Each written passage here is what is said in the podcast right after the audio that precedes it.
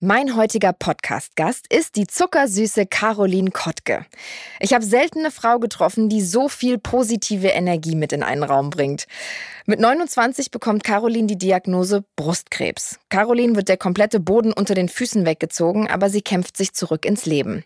Jetzt, drei Jahre später, ist sie nicht nur geheilt, sondern möchte ihren positiven Lebenswillen, ihr Wissen und ihre Kraft an andere weitergeben.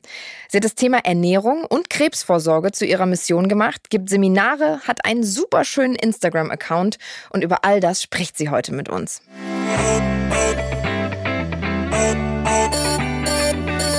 So, Caro, Caroline, wie soll ich dich am besten nennen, Caro? Caro, Caroline. Caroline, Beides, super. Caro ist, glaube ich, irgendwie Ist ein nett, persönlicher ja. Netter, ne? okay. Ja, Caro, schön, dass du da bist. Endlich mal wieder ein Face-to-Face-Podcast-Interview. Du hattest es nämlich gar nicht weit, ne? Nee, nicht so weit. Also so weit, eine Stunde bin ich hierher gefahren. Das ist okay. Direkt vom Tegernsee Genau. schnell rüber gedüst. Ja, sehr schön. Ich freue mich total, dass es klappt, dass wir hier zusammen sitzen. Du bist, äh, du vereinst so viel in einer Person. Du bist äh, aber primär mal ein sehr, sehr positiver und sehr offensichtlich glücklicher Mensch. Und das finde ich, ist das Besondere an dir, dass du, egal wo du den Raum betrittst, irgendwie Menschen mit deiner positiven Art ansteckst. Äh, mich jetzt hier gerade, als du hier reingelaufen bist, aber ich glaube auch ganz, ganz viele Leute auf Instagram. Deswegen, ja, freue ich mich umso mehr, äh, mehr über deinen Weg und über alles, was dich so beschäftigt, zu erfahren. Wir machen immer ähm, als Start, um dich ein bisschen besser kennenzulernen, so eine Schnellfragerunde. Das heißt, einfach aus dem Bauch raus, was dir gerade einfällt, antworten. Und äh, dann haben wir danach einen besseren Überblick sozusagen. Okay, ich bin gespannt. ich starte jetzt einfach mal. Ich habe eine Schwäche für. Brokkoli. Okay, das habe ich jetzt auch nicht erwartet, aber ja, Brokkoli ist durchaus sehr lecker. Okay, Brokkoli, weißt du, bei anderen kommen so Schuhe, Handtaschen, also nicht Brokkoli. Aber ich okay. hatte das gestern erst. Das ist mir das Erste, was mir eingefallen ist. Und ich glaube, dafür stehe ich mittlerweile auch. Irgendwie verbinden mich auch alle gerade schon so voll mit Brokkoli. Aber es war was anderes. Das ist doch toll. Okay, ich habe zu viele. Oh Gott, was habe ich zu viel? Das ist schon wieder schwer. Also normalerweise würde man jetzt Schuhe sagen, aber es ist bei mir gar nicht so der Fall. Du, wenn du nichts hast, dann ist auch. Ich habe viele Macken, ja, die muss, ähm, die Ach muss mein. Freund ertragen. Aber er kommt damit gut zurecht. da gehen wir nachher nochmal genauer drauf ein. Was ist denn deine Lieblingsstadt? Muss nicht in Deutschland sein. Lieblingsstadt, oh, das ist aber auch schwierig. Also ähm, klar, also ich mag immer noch Hamburg, weil ich 13,5 Jahre in Hamburg gelebt habe und ähm, probiere ja jetzt eben auch ähm, München für mich zu entdecken. Aber ich würde sagen, wenn es um Deutschland geht, auf jeden Fall mag ich Hamburg noch sehr, sehr gerne. Und ähm, meine neue Heimat Tegernsee ist auch eine Stadt, also lerne ich gerade auch sehr, sehr lieben. Ja, schön. Ich liebe Hamburg auch, muss ich dazu sagen. Ich gehe nie aus dem Haus ohne. Ohne Handy. ich bin auf jeden Fall handysüchtig. Aber okay, ist ein Berufsrisiko. Das stimmt, das stimmt. Dieser Song macht mir sowas von gute Laune. Momentan mag ich gerne den Song von Pink, Cover Me with, with Sunshine oder wie? Ja, ja, wo Cover ihre Tochter mitsingt. Ne? Genau, einfach so, so ein gute Laune-Song. Also deswegen, ich brauche auch morgens, wenn ich aufstehe, immer so gute Laune-Lieder, damit der Tag gut wird. Hörst du immer Musik morgens, wenn du, wenn du in den Ja, Tag also ich startest? lasse mich auch mit dem Radiowecker wecken Ah. und brauche so schöne Musik, um in den Tag zu starten. Also nicht der schlimme Alarm. Nee, Dä, dä, da kriegt man doch gleich schlechte Laune, ja, das oder? stimmt. ja, aber sonst wache ich nicht auf. Ich glaube, wenn da so Musik wäre, dann ja, muss ich aber mal ausprobieren. Ist nicht schlecht. Was ist deine Superpower? Löwenpower nenne ich sie immer. Genau, also meine ähm, Durchsetzungskraft und einfach zu sagen, ich mache mein Ding. Was bringt dich zum Lachen? Mein Freund, sehr oft. Was ist gerade ein Muss deiner Daily Routine? Ähm, morgens immer ein Zitronenwasser. Auch gut. Was macht dich glücklich? Mich glücklich, ähm, gutes Wetter, gute Laune, ähm, ganz viel positive Vibes und positive Stimmung, ja, positive Menschen. Äh, bist du eher Typ Heels oder Sneaker? Ist eine Mischung, hängt von der Tagesform ab. Also früher war ich immer absoluter Heels-Fan, mittlerweile ähm, bin ich eigentlich fast schon eher ein Sneaker-Fan, obwohl ich heute hohe Schuhe anhabe. Hast dir Mühe gegeben für mich. ja, ich habe mich extra schick gemacht. Bist du Träumer oder Realist? Eine Mischung aus beiden. Also ähm, ich bin schon ein starker Realist, ähm, finde es aber auch wichtig, ähm, zu träumen und seine Träume eben zu leben. Also es ist, glaube ich, eine gute Mischung aus beiden. Bist du eher für Geld oder eher für Liebe? Liebe eindeutig. Reisen oder zu Hause sein? Reisen, also gerade die Welt erkunden, neue Kulturen kennenlernen, das liebe ich und hoffe ich, es also ich hoffe, dass es bald wieder möglich ist. Ne? Bist du dann eher der Typ ähm, ähm, mit dem Rucksack durch die Welt, Weltreise machen oder bist du eher der Typ äh, drei Wochen Seychellen und chillen? ich muss irgendwie bei allem immer sagen, ein Mix. Es ist ein Mix aus beiden. Also ähm, ich brauche auch einfach mal meine Ruhe. Also gerne würde ich erstmal so eine Woche Ruhe und ein bisschen runterkommen und danach irgendwie auch wirklich die Gegend erkunden und ähm, ja, quasi auch die Stadt oder das Land kennenlernen, die Kultur kennenlernen. Und dann nochmal eine Woche chillen, bevor man nach Hause fliegt. Das ist sagen, ja, Kombi. das ist der beste Mix, oder? da braucht man aber vier Wochen mindestens. ja. Bist du äh, Kopf- oder Bauchmensch? Ich war ein Kopfmensch und bin mittlerweile mehr zum Bauchmensch geworden. Da wirst du uns sicher nachher noch mehr zu erzählen zu dem Thema. Ähm, bist du äh, eine Sache richtig gut oder alles so ein bisschen? Wenn dann richtig gut. Also ich bin da schon ehrgeizig. Ich bin vom Steinzeichen, ähm, vom Sternzeichen Steinbock und äh, das merkt man auf jeden Im Fall. Kopf also die Wand. Wenn, wenn, muss, wenn ich was anpacke, dann muss es richtig funktionieren. Ah ja, lustig. Ich bin, ich bin eher das Gegenteil. Ich bin eher das äh, alles so ein bisschen und alles gut ein bisschen können, aber so eine Sache, okay. Frühaufsteher oder Nachtmensch? Mittlerweile Frühaufsteher. Mhm. All in, Vollgas oder hast du Plan B, C, D, E? All in Vollgas. Teamplayer oder Einzelkämpfer? Teamplayer. To-Do-Listen Abhaker und alles unter Kontrolle oder Typ chaotisch und Freigeist? Ja, okay, da ist es aber eigentlich auch schon wieder eine gute Mischung. Also ich habe zwar meine To-Do-Listen, aber ich bin trotzdem chaotisch, weil ich so viele To-Do-Listen, also ich liebe diese kleinen Post-its und ich habe massig ja. von diesen kleinen Post-its und die sind überall verbreitet. Also Entsteht dann auch ein Chaos. Ich nenne es organisiertes Chaos. Okay, das ist doch gut. Darauf einigen wir uns. Und am Ende noch äh, schaffe, schaffe, Häusle baue oder ab in den Urlaub, ab in die Welt ab in den Urlaub, ab in die Welt. Okay, ja cool. Dann konnten wir doch jetzt schon mal ein bisschen mehr über dich kennenlernen. Wir haben schon mal einen guten Einblick bekommen und äh, starten jetzt direkt in unser Gespräch rein.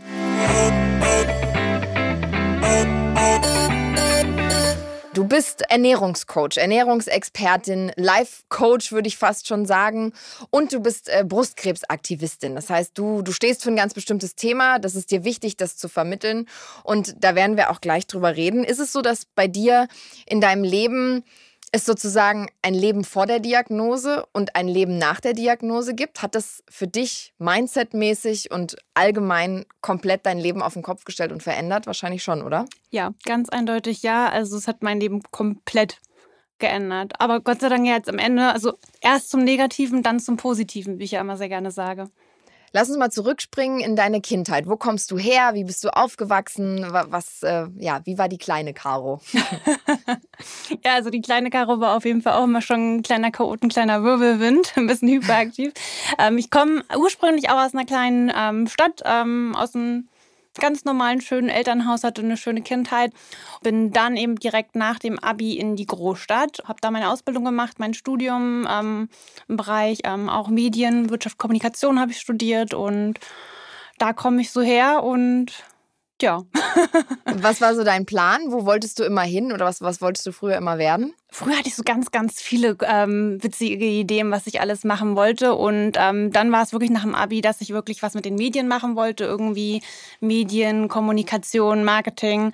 Und genau den Weg bin ich dann auch gegangen. Mein Ziel war es eigentlich immer, also eigentlich hätte ich mich jetzt mit Anfang 30 wahrscheinlich in so einer Marketing-Führungsposition gesehen. Das war immer so mein Ziel überhaupt. Und ähm, ja, mittlerweile habe ich ganz andere Ziele und bin einen ganz, ganz anderen Weg eingeschlagen. Und und ähm, könnte auf jeden Fall darüber nicht glücklicher sein. Auch wenn mir irgendwie mein alter Job Spaß gemacht hat und ähm, ich auch immer noch gerade auch im Bereich Marketing sehr viel Spaß dran habe und das sehr gerne mit meinem Job verbinde, ähm, habe ich jetzt gemerkt, dass das auf jeden Fall nicht meine Erfüllung gewesen wäre. Das heißt, es hat sich alles irgendwie in eine andere Richtung gefügt, aber irgendwie auch in die richtige Richtung. Ne? Genau. Also ich weiß ja jetzt, also ich fühle es ja, ich weiß, dass es jetzt auf jeden Fall die richtige ist. Und damals bin ich so ein bisschen gestruggelt. Also man wusste schnell gar nicht so richtig, wo will man hin. Also ja. Und ähm, man kriegt ja viel vorgelebt von außen und denkt so, ja, das könnte vielleicht das Richtige für mich sein. Man probiert vieles aus und ähm, im Endeffekt ist es dann doch besser, nicht nur auf den Kopf zu hören und eben genau, wie wir es ja gerade hatten, auf sein Bauchgefühl zu hören und zu gucken, okay, was, was will ich eigentlich wirklich, wo will ich hin? Aber ich finde es total schwierig, weil man geht so von der Schule ab und ich finde, man wird in der Schule null darauf vorbereitet. Das ist so, ja, jetzt hast du halt dein Abi oder deinen äh, Realschulabschluss oder deinen Hauptschulabschluss, wie auch immer. Und dann ist es so, ja, jetzt guck halt mal, was willst du denn eigentlich machen? Und ich finde, man ist oft, gerade als junger Mensch, ich sehe das jetzt auch an meinem Bruder, der sich jetzt ein bisschen gefunden hat mit 20, aber man ist so total auf sich gestellt und weiß eigentlich so gar nicht richtig, was kann ich denn eigentlich? Oder wo bin ich denn eigentlich gut drin? Und was gibt es eigentlich alles für Jobs? Und bei mir war das so damals irgendwas mit Medien, weil klingt interessant, ja. ist cool. Und ja, guckst du halt mal. Und dann bin ich da irgendwie auch so reingerutscht und habe zum Glück meine Erfüllung Erfüllung da drin gefunden und bin sehr glücklich, dass ich diesen Weg gegangen bin. Aber also ich glaube, ganz viele, auch Hörerinnen und äh, Hörer da draußen, die viele stehen an so einem Punkt und sagen, hm, wo will ich eigentlich hin? Und das ist ja nicht nur so nach dem Abi, das ist ja manchmal auch, wenn man ein Studium hat, dass man sich dann fragt, so, was ist jetzt eigentlich? Ist das jetzt das gewesen? Was ich machen wollte. Das ist eben echt schwierig. Also bei mir war es auch so, ich habe ja erst eine Ausbildung auch begonnen, weil ich dann erstmal ins Berufsleben rein wollte und habe dann erst ähm, später auch studiert. Als was dann, hast du die Ausbildung gemacht? Ähm, Fachangestellte für Medien- und Informationsdienst, so hieß es damals. Ja, okay. also irgendwie alles, also ja, irgendwie alles im Bereich Medieninformation, also mhm. schon sehr weit gefächert. Und ähm, da habe ich dann aber wirklich gemerkt, also in welche Richtung soll es mehr gehen und bin dann nachher später ja auch im Agenturbereich tätig gewesen und und habe dann eben noch ähm, nebenberuflich studiert. Das heißt, also ich hatte meinen Fulltime-Job in einer Werbeagentur und habe dann abends um 21 Uhr ähm, noch fleißig weiter studiert. Das und das klingt aber stressig. Lang. Ja, war auch stressig, aber ich habe es geliebt. Ja, also war, war voll dein Ding. Ja, also ich bin da schon voll drin aufgegangen und ich hatte auch echt Spaß. Also ich habe wirklich meinen Job geliebt, aber das Problem ist wirklich, dass ich nicht nur meinen Job geliebt habe, sondern auch für ihn gelebt habe. Mhm. Und das war nachher ja irgendwie wo ich jetzt merke, das war vielleicht zu viel. ja, dann kam mit 29 die, die Diagnose Brustkrebs. Das ist ja erstmal, da bricht ja erstmal eine komplette Welt zusammen. Ich glaube, dass wenn man sowas nicht hat oder sowas noch nie erlebt hat, dann hat man keine Vorstellung, was da in einem vorgeht. Erinnerst du dich noch an den Tag, an dem dieser Anruf kam oder du beim Arzt warst? Ich habe in einem Interview gelesen, dass du irgendwie alleine oder mit deiner Mutter, glaube ich, beim Arzt warst. Und was geht da in einem vor? Also kann man das in Worte fassen? Nee, es ist eben wirklich schwierig. Und deswegen sage ich auch immer nur, dass man sich das vielleicht einfach mal selbst vorstellen muss und sich einfach probiert, mal in diese Lage reinzuversetzen. Also jeder, der hier vielleicht auch gerade zuhört, kann sich ja einfach mal überlegen, ähm, was würde er machen, wenn er jetzt vielleicht beim Arzt sitzen würde und auf einmal die Diagnose Krebs bekommen würde und damit dann vielleicht auch realisiert, okay, das hier könnte jetzt mein allerletztes Lebensjahr sein. Also es könnte sein, mhm dass es jetzt wirklich im nächsten Jahr vorbei ist. Und das ist nachher das, was so peu à peu bei mir passiert war. Also am Anfang weiß ich noch, ich habe es überhaupt bei der Diagnose gar nicht richtig realisiert, als das mir gesagt worden ist. Also, weil es waren auch vorher einige Untersuchungen, die gemacht worden sind. Und es war irgendwie, irgendwas mhm. ist da in meiner Brust, was da nicht hingehört. Ähm, aber man denkt natürlich mit Ende 20, ach, es kann ja nur was Gutartiges sein. Und als es dann eben wirklich hieß, nein, bösartiger, schnell wachsender Tumor, ähm, ist man dann schon so, wie, was, was hat das dann jetzt zu bedeuten? Also meine erste Reaktion war auch, äh, ja, aber ich habe doch gerade erst einen neuen Job begonnen. ähm, was heißt das denn jetzt für mich? Also bin ich dann erstmal krank? Also ich bin doch in der Probezeit. Also das, das passt mir jetzt gerade nicht. Also ich habe jetzt keine Zeit für sowas. Und äh, ja, im nächsten Step realisierst du dann eben schon, oh doch, du musst dir jetzt genau dafür Zeit nehmen. Denn wenn du dich jetzt nicht irgendwie darauf einlässt und dich damit mal konfrontierst, dann mhm. bringt dir dein Job auch nichts mehr, wenn du deinen Job gar nicht mehr fortführen kannst, weil du vielleicht das nächste Lebensjahr nicht überlebst. Und also, es war einfach ein krasses Jahr. Und ähm, deswegen, jeder, der jetzt zuhört, also was würde er denn jetzt machen, wenn er so eine Diagnose bekommen würde? Man würde ja schon umdenken und man würde ja schon sich sagen, hey komm, wenn das wirklich jetzt mein letztes Jahr sein könnte, wie würde ich dieses Jahr verbringen oder wie würde ich jetzt den Rest meines Lebens verbringen? Und so war das eben auch bei mir. Also ich habe wirklich mein Leben nochmal rückwärts betrachtet, habe gesehen, womit, woraus mein Leben besteht, was ich in meinem Leben erreicht habe und habe dann gemerkt, nee, das kann es jetzt nicht sein. Also mhm. ich habe noch so viel in meinem Leben zu erreichen und so viel, was ich vorhabe. Und wenn ich jetzt gehen müsste, dann nee, also das, das kann es nicht gewesen sein. Und das hat mich dann wirklich dazu ermutigt, da wirklich zu kämpfen und Zähne zusammenzubeißen, zu sagen, ich muss das jetzt schaffen und will danach wirklich was ändern und will danach wirklich richtig was bewegen und ähm, nicht nur für meinen Job leben, sondern auch wirklich ja anderen Menschen vielleicht helfen, irgendwie was was ändern, einfach mehr mhm. Bewusstsein für dieses Thema Krebs, ähm, für die Gesundheit, für einen achtsameren Lebensstil. Ähm, und genau das ist, wofür ich jetzt auch wirklich noch ähm, ja, drei Jahre nach der Diagnose stehe und es wirklich schaffe, ähm, andere Leute vielleicht dazu zu bewegen, mal zur Vorsorge zu gehen, ähm, mehr auf sich zu achten. Und ja, das ist jetzt so meine Mission geworden. Und das erfüllt mich jetzt am Ende viel, viel mehr als der alte Job, den ich dann wirklich nach der Diagnose, also ich war wieder in meinem alten Job, aber habe den dann wirklich nachher sausen lassen und habe mich ähm, umschulen lassen. Bin mhm. ja jetzt mhm. auch eben als Ernährungscoach tätig und ähm, habe eben einen ganz, ganz anderen Weg eingeschlagen.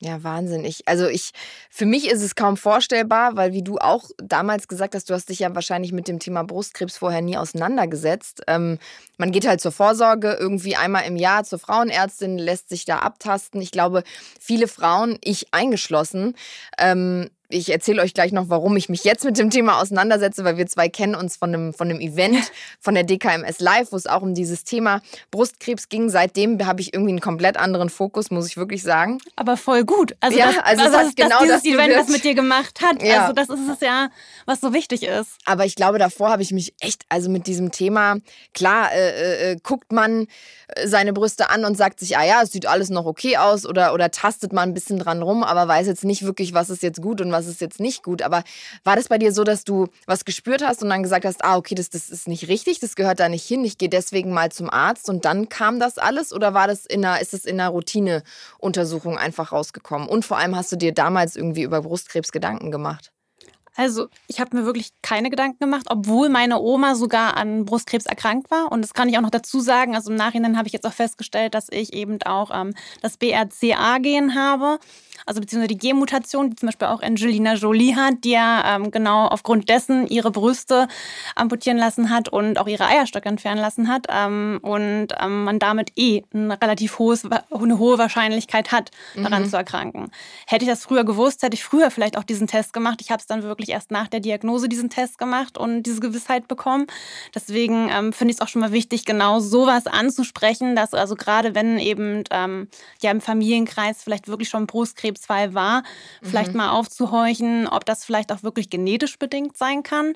Ja, also und ich wusste es nicht, ich habe mich damit einfach überhaupt gar nicht beschäftigt, habe nur irgendwann ähm, auf einer Geschäftsreise mitbekommen, abends im Hotel, oh, irgendwie fühlt sich da an der Brust was komisch an, irgendwie ist da ein Knubbel, hatte auch gerade mit meinem Freund telefoniert, meinte nur so, boah, wenn ich wieder zurückkomme, muss ich dir das mal zeigen, dass du das auch mal anfasst, irgendwie ist das komisch, ich glaube, das gehört da nicht hin. Mhm. Ähm, hat er dann auch gemacht, hat sich das auch nochmal angeschaut, meinte auch, nee, ähm, das müssen wir echt mal beobachten. Und nach ähm, einem Monat beobachten war es eben noch genauso da. Ich wäre nicht zum Arzt gegangen. Ich war noch so, ach komm, lass uns noch mal ein paar Wochen warten, wird schon irgendwie wieder. Und mein Freund war wirklich derjenige, der nachher gesagt hat, nee, geh mal zu deiner Frauenärztin. Und das habe ich dann Gott sei Dank gemacht. Obwohl es auch da wieder, also ich war drei Monate vorher, war ich erst ähm, zur Vorsorgeuntersuchung. Und da hat es nicht gesehen? Und da konnte man noch nichts ertasten. Ah, Wahnsinn. Und da war es dann auch schon so, man hatte echt schon so ein komisches Gefühl, weil irgendwie am Empfang auch so, ja, Sie waren doch erst vor drei Monaten ähm, mhm. hier zu Besuch. Ähm, sicher, also dann ist das aber, müssen Sie aber Eigenleistung, müssen Sie es ja selbst bezahlen. Ich so, nee, nee, also ich weiß ja, da ist irgendwas, ich möchte gerne, dass Frau Doktor rüberschaut.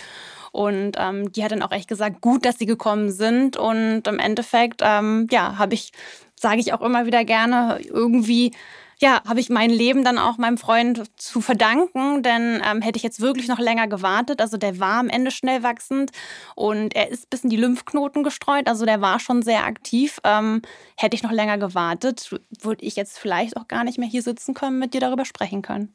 Wahnsinn. Vor allem auch das eigentlich schlimm, dass man so ein Gefühl vermittelt bekommt, so von wegen, sie wollen jetzt wirklich nochmal nachgucken. Also ich meine, es ist ja klar, man, ja. man spürt ja, wenn man so ein bisschen auf sein Gefühl hört und auch ein Mensch ist, der irgendwie ja, Sachen einfach fühlt und zulässt, was zu fühlen, glaube ich, dann merk, hast du wahrscheinlich im Inneren schon auch gedacht, oh, irgendwas kann da nicht richtig sein. Aber diese Hemmung, dass man natürlich dann sagt, na, ich gehe da jetzt doch noch nicht hin, ich war doch gerade erst und so, ja. das äh, finde ich auch, dass man das einfach durch dein Beispiel auch nochmal sich zu Herze führen sollte, dass man einfach auf sein Bauchgefühl und wenn man ja irgendwie eine Ahnung hat, das lieber doppelt abchecken und einfach nochmal hingehen, anstatt jetzt sich blöd zu fühlen und zu sagen, nee, da wird schon nichts sein. Also wie hat denn dein, deine Familie, dein Umfeld darauf reagiert? Also natürlich ist für alle die Welt zusammengebrochen, so wie für dich wahrscheinlich auch, aber also ich würde mir jetzt persönlich vorstellen, ich würde in ein komplett schwarzes Loch fallen und wüsste erstmal gar nicht. Meine Mutter wahrscheinlich mit. Ja. War es so, dass es bei dir jemanden gab, der gesagt hat, du schaffst das und sei positiv und wir kriegen das hin und du lässt dich jetzt nicht runterziehen? Warst du das selber oder war das irgendwer aus deinem Umfeld?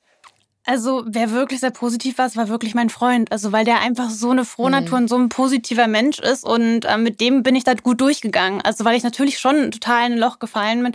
Also, ich musste dann irgendwann mir auch eingestehen, okay, äh, ich kann jetzt auch erstmal nicht arbeiten. Ich muss mich jetzt wirklich krank schreiben lassen. Ich muss mich jetzt wirklich, also ich muss meine komplette, ich war eben ein totaler Control-Freak. Und auf einmal musste ich meine komplette Kontrolle abgeben und mich darauf einlassen. Und deswegen war es für mich schon total schlimm. Und ähm, mein Freund war dann der, der da irgendwie auch zu Hause doch noch für gute Laune gesorgt hat und ähm, mir dann irgendwie gezeigt hat, dass wir das auch irgendwie mit Humor nehmen können. Und ähm, mhm. so habe ich eben probiert, das Beste draus zu machen, sei es irgendwie mir eine schöne Perücke zu holen. Habe mir dann zwei Perücken geholt, habe da so ein bisschen mitgespielt, war mal irgendwie brünett, war mal blondhaarig oder auch mit Make-up. Also ähm, ja, ich habe mir dann einfach probiert, schöne Momente zu ähm, verschaffen und äh, ja irgendwo noch was Positives draus rauszuziehen. Und ähm, ja, habe es dann ja auch öffentlich gemacht und habe dadurch dann ja auch ähm, mich mit vielen anderen jungen Frauen austauschen können. Und gerade diese Community, die mittlerweile herrscht und gerade über so eine App wie Instagram, wo man eigentlich denkt, das ist total oberflächlich, mhm. habe ich so viele Gleichgesinnte gefunden, mit denen man sich austauschen konnte, wo man sich Mut gemacht hat.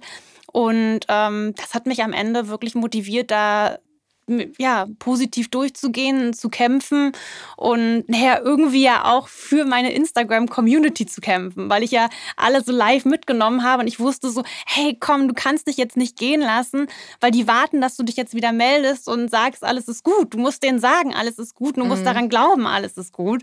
Und es hat mich dann irgendwie so ein bisschen ermutigt. Also deswegen war das echt eine gute Entscheidung, das öffentlich zu machen, obwohl ich da erst so ein bisschen Bammel vor hatte.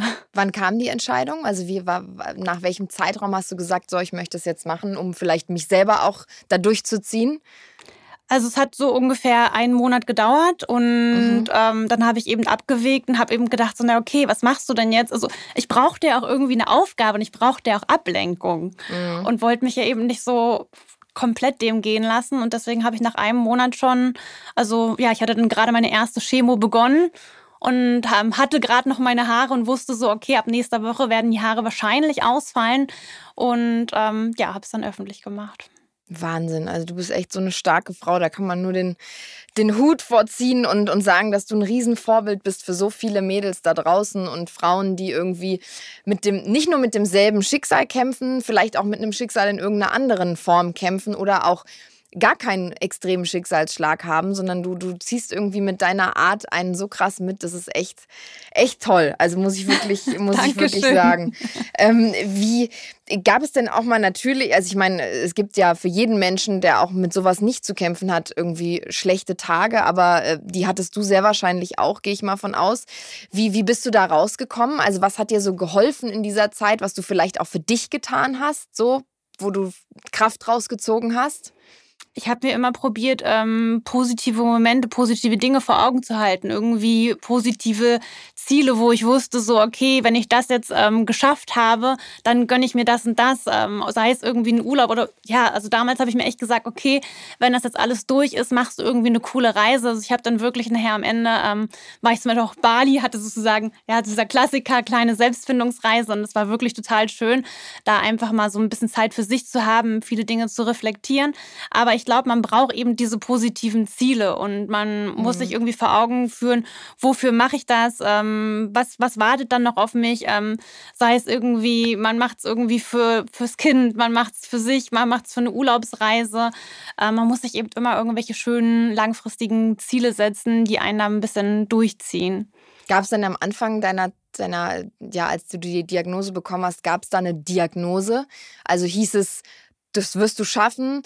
Ärzte sind ja manchmal wirklich brutal. Also ich, ich finde, oft hauen Ärzte so mit einem Satz um sich, weil sie natürlich jeden Tag das erleben und jeden Tag nicht auf jedes Schicksal einzeln eingehen können. Das verstehe ich auch. Aber trotzdem hat man manchmal so das Gefühl, also ich kenne das nur aus meinem Verwandtenkreis, aus dem engen Familienkreis, dass dann auf dem Flur manchmal so ein Satz fällt im Krankenhaus, wenn jemand gerade irgendwie aus einer Untersuchung kommt, wo du so denkst, okay, du reißt der Person hier gerade den Boden unter den Füßen weg, wenn du sagst, ja, toi, toi, toi, irgendwie wird schon gut gehen oder sowas. Gab es sowas bei dir auch? Auch, wo du gedacht hast, okay, äh, also dass es ernst war, weil es ein bösartiger Tumor war, hast du ja gesagt, aber hat man dir gesagt, okay, es kann sein, dass sie jetzt noch ein Jahr haben, es kann sein, dass sie noch drei Jahre haben. Musstest du mit sowas umgehen in dem Moment? Nee, und das fand ich fast schon wieder schade. Also ich hätte ein bisschen mehr Ernsthaftigkeit am Anfang gebraucht. Also ah, für mich okay. war es eher so, dass ich dann am Anfang noch dachte, naja, okay, was ist das? War ich so, ja, Control Freak, was ist dein Plan? Also was muss ich machen? Hier auf meiner To-Do-Liste kann ich sagen, okay, ah, sechs Monate Chemo, gut, habe ich notiert, sechs Monate Chemo, Arbeitgeber Bescheid gesagt, nach sechs Monaten komme ich wieder, ich mache jetzt kurz mal eine Chemo.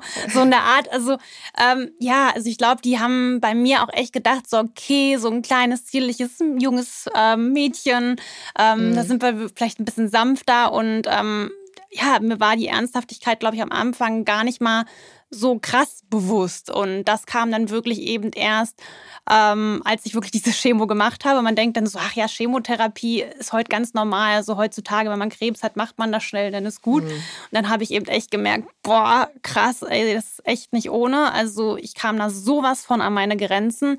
Und als ich dann eben auch mit der Chemotherapie durch war und dann noch realisieren musste, hey, da sind noch trotzdem Krebszellen übrig geblieben und ich muss meine Therapie sogar noch verlängern, Mhm. Das war für mich, ähm, also da habe ich nachher die Ernsthaftigkeit. Und da hatte ich erst so das erste Mal auch einen richtigen Arzt, der mir auch erstmal dann verklickert hat, hey, ähm, wir müssen jetzt gerade noch mal das und das checken und wenn das und das eintritt, ja, dann sieht schlecht aus.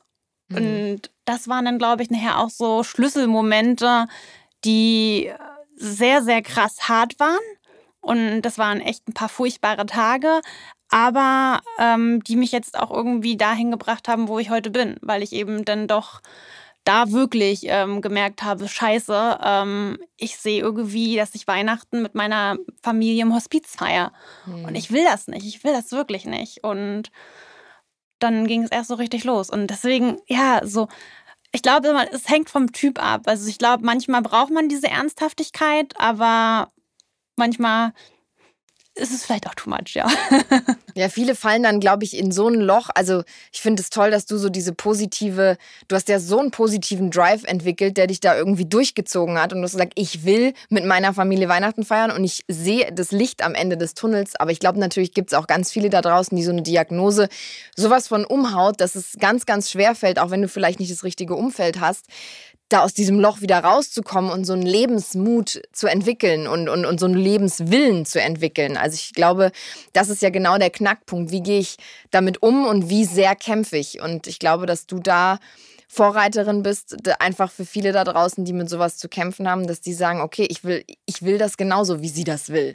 Ne? Also großes Thema, was dich ja auch begleitet hat in dieser Zeit. Und ähm, da kannst du jetzt mehr zu erzählen, ist ja das Thema Ernährung, was du auch sagst, was heute eigentlich Mittelpunkt deines Lebens oder deiner Karriere ist. Ja. wie wie, wie kam es dazu? Wie hat sich das entwickelt? War das schon immer ein Thema, was für dich im Fokus stand? Also ich habe mich schon immer sehr intensiv mit dem Thema Ernährung auseinandergesetzt habe mich sehr für Ernährung interessiert. Aber durch die Krebsdiagnose habe ich mich dann wirklich sehr intensiv damit auseinandergesetzt bzw. auseinandersetzen müssen, weil es mir eben wirklich nach ähm, ja, drei, vier Chemositzungen so, so schlecht ging, dass gar nichts mehr ging. Also Magen-Darm, also ja, es macht ja alles kaputt. Wie stellt man sich, nur weil ich es noch nicht erlebt habe, äh, toi, toi, toi, und weil ich auch niemanden im nahen Umfeld habe, wie, wie, wie läuft so eine Chemo ab? Also wie, wie, man weiß, viele Patienten verlieren die Haare und ähm, ja, wie, wie, wie funktioniert sowas? Über was für einen Zeitraum sprechen wir da auch?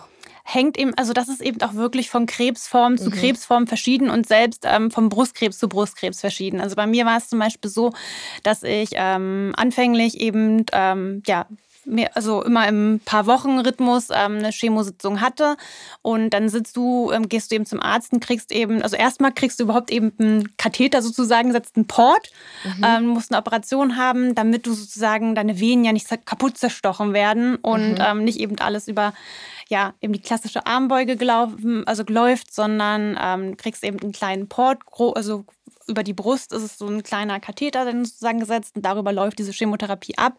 Mhm. Und das dann wirklich über mehrere Stunden. Also sitzt dann wirklich, also bei mir war es ein ganzer Vormittag, den ich dann da eben mehrere Stunden saß und dann diese also Flüssigkeit sozusagen bekommen habe und danach bist du dann auch erstmal wirklich platt und K.O. Also ich habe immer gesagt, also die ersten zwei, drei Tage nach einer Chemotherapie fühlt sich an wie so ein Dauerkater, als wenn du einfach ein bisschen zu heftig gefeiert hast. Mhm. Und ähm, dieser, diese Situation bleibt dann eben zwei, drei Tage so bestehen und ähm, geht dann eben mittlerweile auch viel mit Übelkeiten allem einher. Also mittlerweile gibt es echt viele Medikamente, die gut gegen die Übelkeit helfen. Nichtsdestotrotz ähm, werden ja natürlich auch alles, es tötet alles Schlechte, aber es tötet eben auch alles Gute. Mhm. Und so geht es eben gerade Magen-Darm richtig schlecht und es bleibt eben einfach nichts mehr im Magen drin. Mhm. Und so war es eben bei mir auch, dass ich, also ich war ja eh schon ein sehr dünner Mensch, aber ich war nachher nur noch Haut und Knochen und ich hatte kaum die Energie, wirklich aufzustehen aus dem Bett, weil ich einfach keine Kraft mehr hatte. Mhm. Und ähm, das waren eben so Punkte, wo ich dann, ja, also erstmal da merkte, okay, äh, ich habe am Anfang eben echt noch gearbeitet und bin, ähm, habe eben noch aus Homeoffice gearbeitet, weil ich dachte, ach komm, das geht, das kriegst du ja Alltag hin. Alltag beibehalten so. Ja. ja, ja, Hauptsache Alltag, Hauptsache irgendwie Ablenkung und Hauptsache nicht ähm, zu intensiv damit auseinandersetzen. Also ich glaube, also am Anfang habe ich es auch viel, viel verdrängt, mhm. weil ich es einfach nicht wahrhaben wollte und noch so viel Realität wie möglich haben wollte und mich der ganzen Situation gar nicht so richtig hingeben wollte. Und ähm, ich wollte eben auch, also ja, ich wollte eben auch nicht von den anderen dieses Mitleid haben, sondern ich wollte einfach zeigen, geht doch alles noch normal weiter. Und ähm, ja, also da habe ich dann eben gemerkt, okay, ich muss irgendwie selbst was tun und einfach nur die Kontrolle abzugeben, den Ärzten zu vertrauen, reicht mir irgendwie nicht. Ich will selbst was machen. Und dann habe ich eben schnell festgestellt, äh, wo ich was machen kann, ist mit der Ernährung und habe mich sehr intensiv mit dem Thema Ernährung bei Krebs auseinandergesetzt und ja, habe dann gemerkt, ähm, als ich so ein bisschen ausgetestet habe, dass es mir wirklich gut tut und ähm, habe das eben alles ähm, so lange beibehalten, dass ich auch nach der Therapie meine Ernährung komplett umgestellt habe mhm. und gemerkt habe, wie schnell ich dann durch die richtige Ernährung wieder fit geworden bin, wie ich auf einmal nicht mehr so stark mit irgendwelchen Nebenwirkungen zu tun hatte und es mir auch jetzt einfach noch ähm, manchmal, also traue ich mich gar nicht zu sagen, fast schon besser geht als vorher, mhm. weil ich einfach auch eine ganz andere Energie habe als früher, ähm, weil ich einfach irgendwie, ja, mein, meine Ernährung, meine Lebensmittel so aussuche, ähm, dass sie mir wirklich Energie und Power schenken. Und das ist eben so ein Lebensgefühl, was ich auch nach außen tragen möchte, mit anderen Leuten teilen möchte. Also klar möchte ich eben auch anderen Leuten, die mitten in der Krebstherapie sind, ähm, helfen im Bereich Ernährung und denen Tipps geben. Aber ich möchte natürlich auch viel, viel mehr Leute für eine gesunde Ernährung sensibilisieren und motivieren, ähm, damit sie vielleicht gar nicht in so eine Situation kommen müssen wie ich. Also dass sie eben schon vorher präventiv sich gesund ernähren und ähm, damit eben ganz, ganz viel bewegen können. Was sind so die Grundbausteine deiner Ernährung? Also was sagst du, was ist, was ist das Wichtigste? Du hast vorhin, kann man jetzt kurz erzählen, als hier hatte ich mir einen grünen Tee gemacht. Den habe ich ein bisschen zu lang ziehen lassen, der war sehr bitter. Und dann hat sie direkt gesagt, Bitterstoffe sind super, trink den aus. Ich habe ihn nicht weggeschüttet. Er steht noch im Büro, werde ich auch nachher machen, wenn du mir jetzt erzählst, was sind denn so die Grundbausteine der guten Ernährung? Also was ist wichtig? Genau, also wenn du ähm, grünen Tee länger ziehen, also länger ziehen lässt, klar hat er dann auch auf jeden Fall nicht mehr diese pushende Wirkung, dieses, also koffeinhaltige Wirkung, die man eigentlich möchte. Aber ähm, es entstehen wertvolle Bitterstoffe, ähm, sogenannte Polyphenole. Und diese Bitterstoffe sind wahnsinnig gesund, ähm, auch gut für deine Darmflora, aber auch gut fürs Immunsystem. Mhm. Und ähm, gerade in der Krebstherapie werden zum Beispiel auch ähm, Bitterstoffe und Polyphenole sehr stark empfohlen. Zum Beispiel helfen auch ähm, Bitterstoffe gut gegen Übelkeit und sowas. Das wissen eben mhm. sehr, sehr viele nee, nicht. Aber nicht. Also ich glaube, mittlerweile ist es, glaube ich, schon so ein bisschen bekannter, dass man ähm, Bitterstoffe zu sich nehmen soll. Also so langsam kommt das wieder. Ähm, aber es ist eben wirklich sehr, sehr gesund und gut für dein Immunsystem. Aber wie ernährst du dich generell? Bist du vegan? Ähm, auf, auf was verzichtest du? Was, was isst du gerne? Ähm, ist immer so schwierig zu verallgemeinern. Ähm, also ich habe mich sehr mit der ähm, basischen bzw. basenüberschüssigen Ernährung auseinandergesetzt und deswegen sage ich immer, ich ernähre mich basisch. Damit können nun leider nicht so viele Leute was anfangen.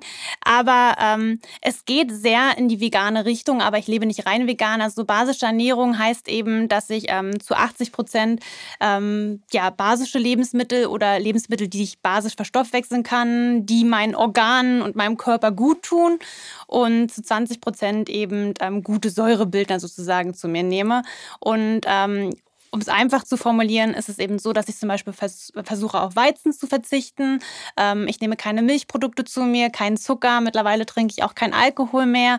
Ähm, auf solche Sachen verzichte ich. Ähm, verzichten klingt eben immer nur so, so hart. So negativ, ne? Ähm, deswegen, ich, ich sage auch immer, weil der, also wenn ich irgendwie ähm, Leute für eine gute Ernährung motivieren möchte, denk doch nicht an Verzichten, sondern denk in gesunde Alternativen. Denn also für ähm, alles, worauf du vielleicht verzichten musst, musst, ähm, kannst du eine gute Alternative finden. Also es gibt ja so viele tolle Zuckeralternativen, es gibt super Milchalternativen, es gibt äh, ja selbst Fleischalternativen gibt es ja mittlerweile en masse.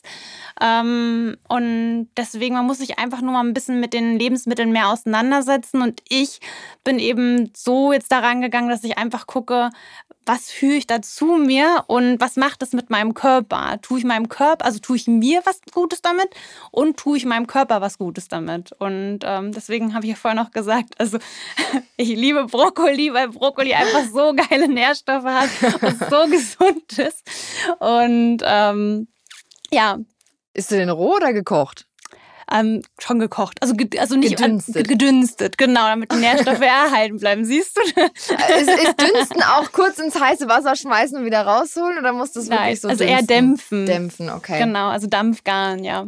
Ja, ich habe sogar so einen Dampfgarer zu Hause. Glaubst du, ich habe den noch nie benutzt? Der ist eingebaut in meiner Küche gewesen und das müsste ich. Jedes Mal denke ich mir, wenn ich den sehe, ah, das ist so neu und so cool, das Gerät. Ich muss das eigentlich mal ausprobieren, aber habe ich noch nie. Dann habe ich dich ja jetzt vielleicht motiviert, ja. mal rauszuholen. Bitterstoffe also es schmeckt auch wirklich viel besser, wenn du die ganzen Lebensmittel, also Dampfgas, also auch gerade so Kartoffeln und alles. Also es schmeckt, also du schmeckst die Nährstoffe wirklich raus und dann weißt du auch wirklich, du tust deinem Körper was Gutes.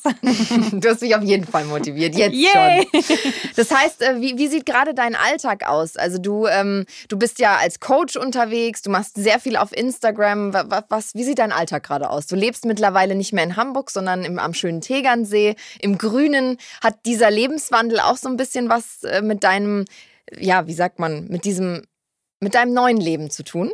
Ja, also, weil das war eben auch so ein Schritt, also irgendwie, weil wirklich viel Veränderung und deswegen war es für mich auch dieser ganze Großstadtstress, ähm, was ich früher alles geliebt hatte. Diese, also ich, ich liebte ja Stress und äh, mochte die Großstadt so, so sehr.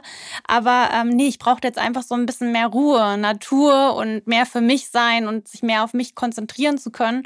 Und deswegen sind wir eben auch wirklich aufs Land gezogen, beziehungsweise in die alte Heimat von meinem Freund.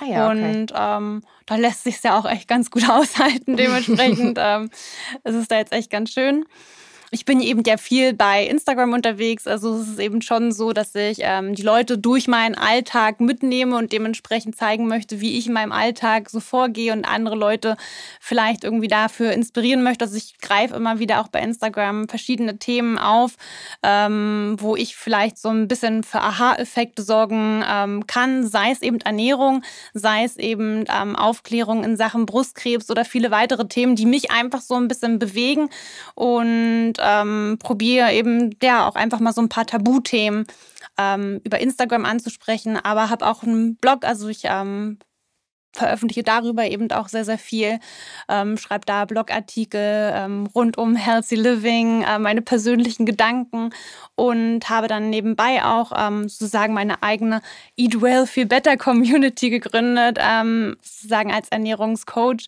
wo ich ähm, ja jetzt einfach ähm, Seminare, Online-Seminare mittlerweile ja gebe und mein Wissen teile und gerade dieses Eat Well, Feel Better nach außen tragen möchte und den Leuten zeigen möchte, dass sie mit einer gesunden Ernährung wirklich ein ganz, ganz anderes Körpergefühl bekommen können. Und das ist eben einfach ähm, eine wunderschöne Aufgabe, weil man einfach mittlerweile ähm, merkt, was man da für schönes Feedback zurückbekommt. Und ähm, gerade jetzt die letzten Wochen, ähm, weil ich das jetzt wirklich schon seit ähm, ja, so ein, zwei Jahren mache. Und jetzt merke ich langsam, wie das Ganze fruchtet und wie Leute, die von vornherein dabei waren, mir schreiben, hey, Caro, du hast uns irgendwie motiviert, äh, meine Ernährung, meinen Lebensstil zu ändern. Und ich ernähre mich jetzt ganz, ganz anders. Und du magst es nicht glauben. Ich hatte irgendwie die, die Probleme, die, die Wehwehchen, die sind weg. Seitdem ich wirklich ähm, dir folge und irgendwie ein Seminar bei dir hatte und mich da mehr auseinandergesetzt habe, mit deiner Hilfe habe ich es echt geschafft. Und das ist irgendwie so das schönste Kompliment überhaupt, einfach zu wissen, dass man irgendwie andere Leben dann positiv irgendwie beeinflussen kann. Und ähm, ja, sei es irgendwie Ernährung oder wenn die Leute dir schreiben, hey, ähm, weil immer am ersten jeden Monats äh, mache ich zum Beispiel auch da gerne darauf aufmerksam, hey, ein neuer Monat, vielleicht ein Monat, wo du mal wieder deine Brust abtasten solltest ähm, mhm. und auch dafür sensibilisiere. Und wenn dann eben ein Feedback kommt, hey Caro, ähm, wegen dir war ich beim Arzt und habe nochmal ähm, nachgehakt und wir haben da was entdeckt. Mhm. Und ich bin jetzt in der Krebstherapie wegen dir. Und ey, ich glaube, ich wäre sonst nicht hingegangen. Wer weiß, wenn ich jetzt nicht zum Arzt gegangen wäre, dann was ja. Schöneres, ja. Und da, wenn man so ein Feedback bekommt und eben einfach weiß, dass man fast schon sozusagen Leben mit ähm, seinem Job retten kann und indem man einfach so seine Sachen nach außen trägt, also das, wofür man ähm, ja lebt und ähm, was einen ausmacht, ähm, dass man damit wirklich Menschen so positiv beeinflussen kann und vielleicht auch Leben ändern kann, ist das schon ein krass schönes Gefühl und deswegen liebe ich diesen Job, den ich da jetzt mache, einfach ähm, total. Also klar, also man sagt, also ähm, irgendwie ist, ich bin ich dann ja auch als Influencer tätig, aber ich influenze die Leute ja für einen ähm, besseren, gesünderen Lebensstil und das ist irgendwie schon eine schöne Aufgabe. Auf jeden Fall. Vor allem finde ich es auch toll, dass du sagst, hey, Instagram ist eigentlich, beziehungsweise wird sehr viel als oberflächliche Plattform genutzt, aber du hast ja auch so die Möglichkeit, total mit deinen Followern, mit Leuten, die dir, die, ja, die einfach mehr über dich wissen wollen, auch so in Kontakt zu treten. Und das ist ja, das gab es ja früher in der Form ja. gar nicht so. Konntest du Briefe schreiben oder dich bei einem Fantreffen irgendwo anstellen. Aber du als, als äh, Person der Öffentlichkeit bist einfach super nah dran an den Leuten, an den Schicksalen und kannst helfen. Und ich glaube, das ist der beste Weg, wie man Instagram und Social Media nutzen kann. Deswegen, ja, finde ich echt echt schön. Hast du ein äh, Lebensmotto, dem du folgst, wo du sagst, das ist für dich, das ist, das sagst du dir morgens, wenn du dich im Spiegel anschaust oder wenn du irgendwie ja einen Motivationskick brauchst? Ähm, ja, also ein Satz, der mich immer geprägt hat, ist so ähm, dieses, also ich habe so ein, ähm, auch so ein Kärtchen, was bei mir hängt, ähm, wo drauf steht, everything will be okay in the end. If it's not okay, it's not the end. Ah ja. Mhm. So aller, es gibt immer nur ein positives Ende, also egal.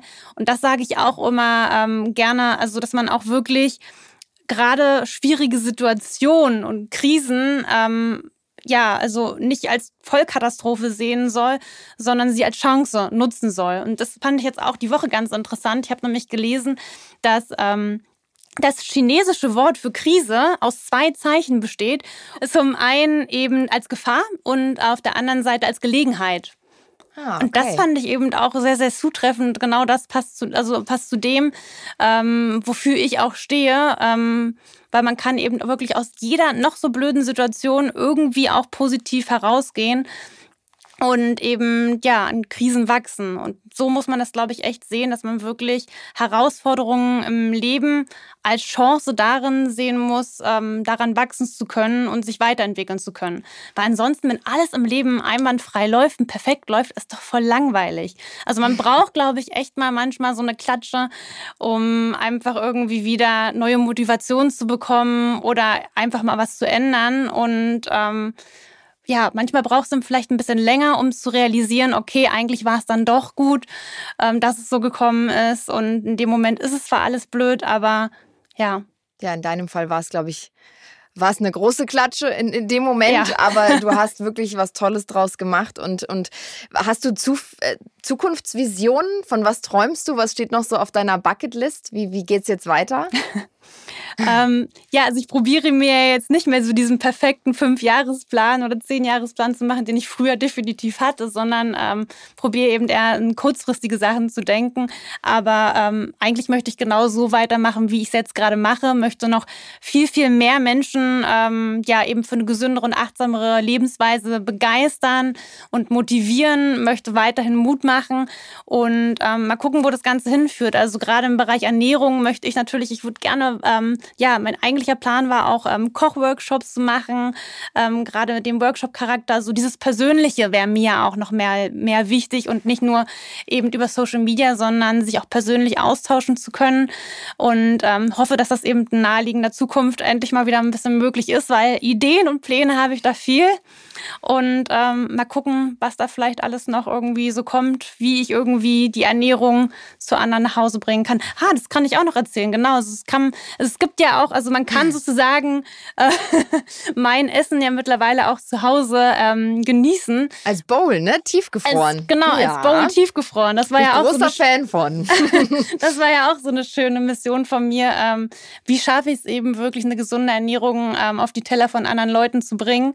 Und ähm, das war für mich auch schon ein riesengroßer Schritt, ähm, einfach zu sagen, okay, ich habe jetzt ein eigenes Produkt, ein fertiges Gericht, ähm, was wirklich nährstoffreich ist, was jeder zu Hause essen kann und sich was Gutes tut. Und ja, wer weiß, was da vielleicht einfach noch also alles kommt. Ideen habe ich viele und ähm, mal schauen. Das ist sehr cool. Ja, ich, ich liebe diese Gerichte, weil gerade wenn man irgendwie so auf dem Sprung ist und denkt so, oh, was mache ich mir jetzt zu essen, dann schmeißt man die kurz in die Pfanne zehn Minuten und hat das Gefühl, ich habe meinem Körper was Gutes getan, auch wenn es jetzt hier schnell schnell war und ja. musste nicht drei Stunden dafür in der Küche stehen. Also das finde ich auf jeden Fall sehr gut. Und wir haben ja vorhin noch kurz angerissen, äh, wir kennen uns von einem Event der DKMS Live eine ja. Organisation, die du auch sehr äh, vorne mit dabei unterstützt. Erzähl doch noch mal ganz kurz, um was es da geht, was, was du da machst, deine Rolle. Genau, also da bin ich ja sozusagen mittlerweile auch als Brustkrebsaktivistin ähm, tätig. Also die DKMS Live, auf die bin ich gestoßen, auch ähm, genau im Rahmen meiner Diagnose, weil die ein, ähm, ja, also die bieten schön, also die bieten Schminkseminare an, Kosmetikseminare für Krebspatienten. Und das war für mich, hatte ich ja vorhin schon kurz gesagt, ähm, auch wenn äußerliches ähm, manchmal eben, ja, wo man wirkt schon wieder oberflächlich, aber Äußerlichkeiten sind gerade in der Krebstherapie sehr, sehr wichtig, um sich wohlzufühlen, um einfach selbst in den mhm. Spiegel zu gucken und um nicht jeden Morgen diese krebskranke Person zu sehen, sondern ähm, ja, sich einfach wohlzufühlen und besser in seinem Körper zu fühlen. Und da sorgt eben die DKMS Live für Kosmetikseminare für Krebspatientinnen, ähm, wo man beigebracht bekommt, wie man sich vielleicht Augenbrauen dorthin schminken kann, wo keine Augenbrauen mehr sind, ähm, Wimpern, ähm, ja, nach irgendwie vielleicht einen Lidstrich machen kann, dass nicht man nicht sieht, dass die Wimpern verloren gegangen sind. Und da leisten sie ganz hervorragende Arbeiten, da unterstütze ich sie gerne, aber sie begleiten eben auch irgendwie die Krebspatienten und ähm, ja, helfen aneinander zu vernetzen und Mut zu machen. Und ich habe eben ganz viele andere Krebspatienten durch die DKMS Live kennenlernen können. Und ähm, das schätze ich eben auch wirklich sehr, sehr stark an dieser Organisation. Also dieses Vernetzen, Miteinander, ähm, Aufklären. Und deswegen unterstütze ich die jetzt auch schon seit einigen Jahren und den Verein kann man sich auf jeden Fall sehr gern mal näher anschauen. Auf jeden Fall. Bin ich auch äh, ganz, ganz vorne mit dabei und finde ich eine tolle Organisation. Da haben wir uns ja auch kennenlernen dürfen und ja. deswegen finde ich es ja auch schön, dass wir jetzt hier zusammen wieder sitzen, auch so wenn es schon wieder, wieder, Genau, ein paar Jahre her ist. Ähm, wir machen dann ganz am Ende unseres Podcasts immer noch so eine eine Frage, die wir praktisch jedem Gast stellen. Und zwar, was würdest du der jungen Caroline, vielleicht der 18-Jährigen, 17-Jährigen gerne mit auf den Weg geben? Mach mal eine Pause. und so schließt sich der Kreis unseres Gesprächs. Vielen, vielen Dank. Ich glaube, ja, du hast uns in vielen Dingen die Augen geöffnet und auf jeden Fall ganz viel positive Energie verstreut und äh, hier im Raum auch hinterlassen bei mir. Und danke, danke, dass du da warst. Ja, das freut mich. Vielen lieben Dank, dass ich dabei sein durfte. Tschüss. Ciao.